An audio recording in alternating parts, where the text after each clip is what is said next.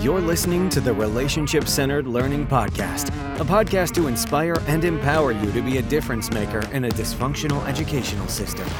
Hear weekly from adults and students who are having a radical impact in the education space as they share from their minds and hearts, giving us practical tools that we can take back to our classrooms and campuses. Here to take you outside the educational box is author, disruptor, and your host, Kevin Curtis. Welcome to the Relationship Centered Learning Podcast, where we put relationships at the center of all learning.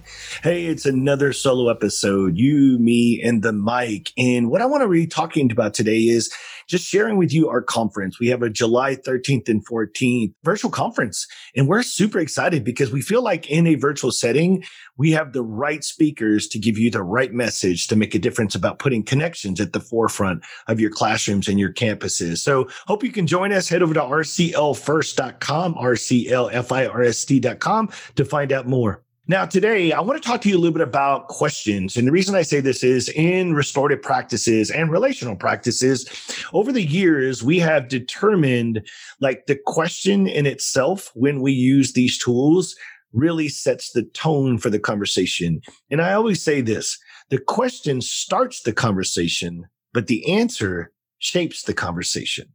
See, for me, I'm like a question connoisseur. You know, when I hear a fantastic question, way beyond the typical, like, what would you do with a million dollars? Or if you were on an island, you had three things you could take with you or whatever. Like, and I'm not putting him down. I've just heard these questions so much that it's like, eh, okay, and maybe I'm the only one that feels that way because we're really in the question business because we use questions all the time to build and sustain community in classrooms and even training with adults. And we have adults build questions.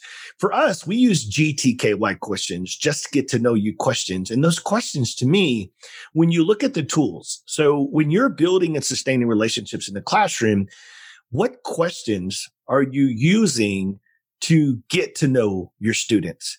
And for me, as you're getting to know your students, just starting to really start to think about the questions starting the conversation, but how they respond is really how it shapes the conversation. In fact, we look at that conversation almost like a, as a swimming pool. It has a shallow end, as a middle end, and as a deep end. And to us, we always encourage, particularly those first conversations as you're getting to know your students, to start in the shallow and stay in the shallow and so for us, shallow ended, non content, not, you know, not, not anything that you can tie back to your subject area. Cause here's the deal. When you say, Hey, what's your favorite pizza? Or what's a pizza that never, a topping that never goes on pizza? That's great. But the minute you flip it into divided by the number of students to determine the number of slices, then you've blended content, with connections. And we're preaching and teaching about connections before content. So this is a separate piece. So when you're using those questions, I want you to think about the question in the responses.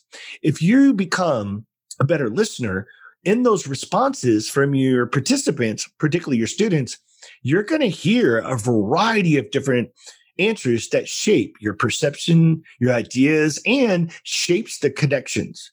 You know, ultimately, all of us are packaged different, but we're all alike. And I think the more we have these conversations shaped around the right questions, then ultimately we have the chance to see that we're more alike than we are different.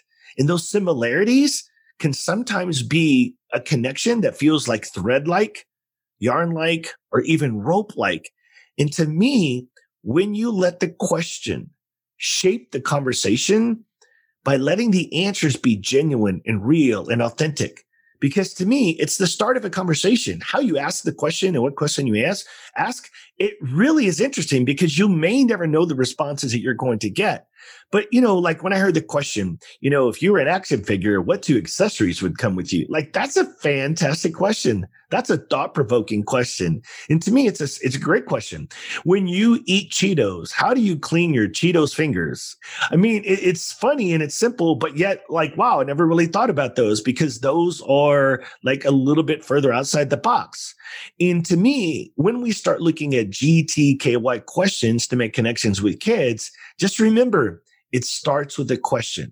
Your question will start the conversation, but your answers will shape the conversation. Hey, thanks for tuning in. I hope this made a huge impact or even a little impact in your day and in the classroom, get you thinking differently and further outside the box. And I would love for you to share your favorite question with us on either our RCL Facebook group or on any of our social media pages at NEDRPE2E. Hey, we will connect with you next time.